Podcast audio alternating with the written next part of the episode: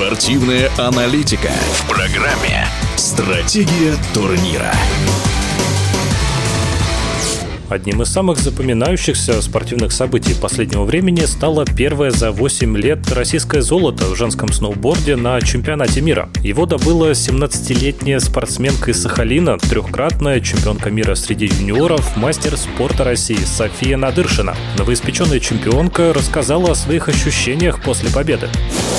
Чувствую радость, гордость за себя, что мне удалось выиграть золото чемпионата мира, тем более в 17 лет э, все удивляются.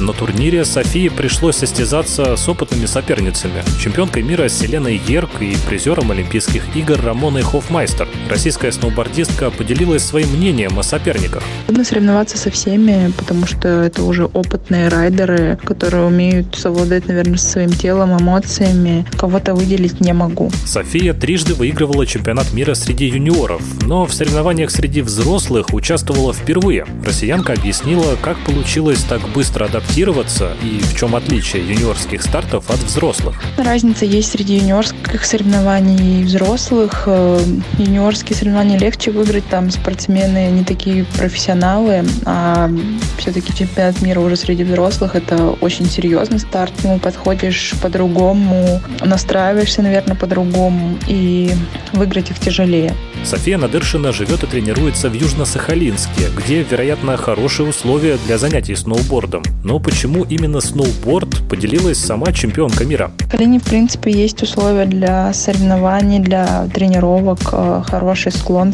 посередине города. А начала заниматься этим спортом, наверное, благодаря своему тренеру. Я раньше занималась лыжами у нее, потом она открыла направление сноуборда на Сахалине, я перешла к ней и, наверное, не жалею, что сделала такой выбор.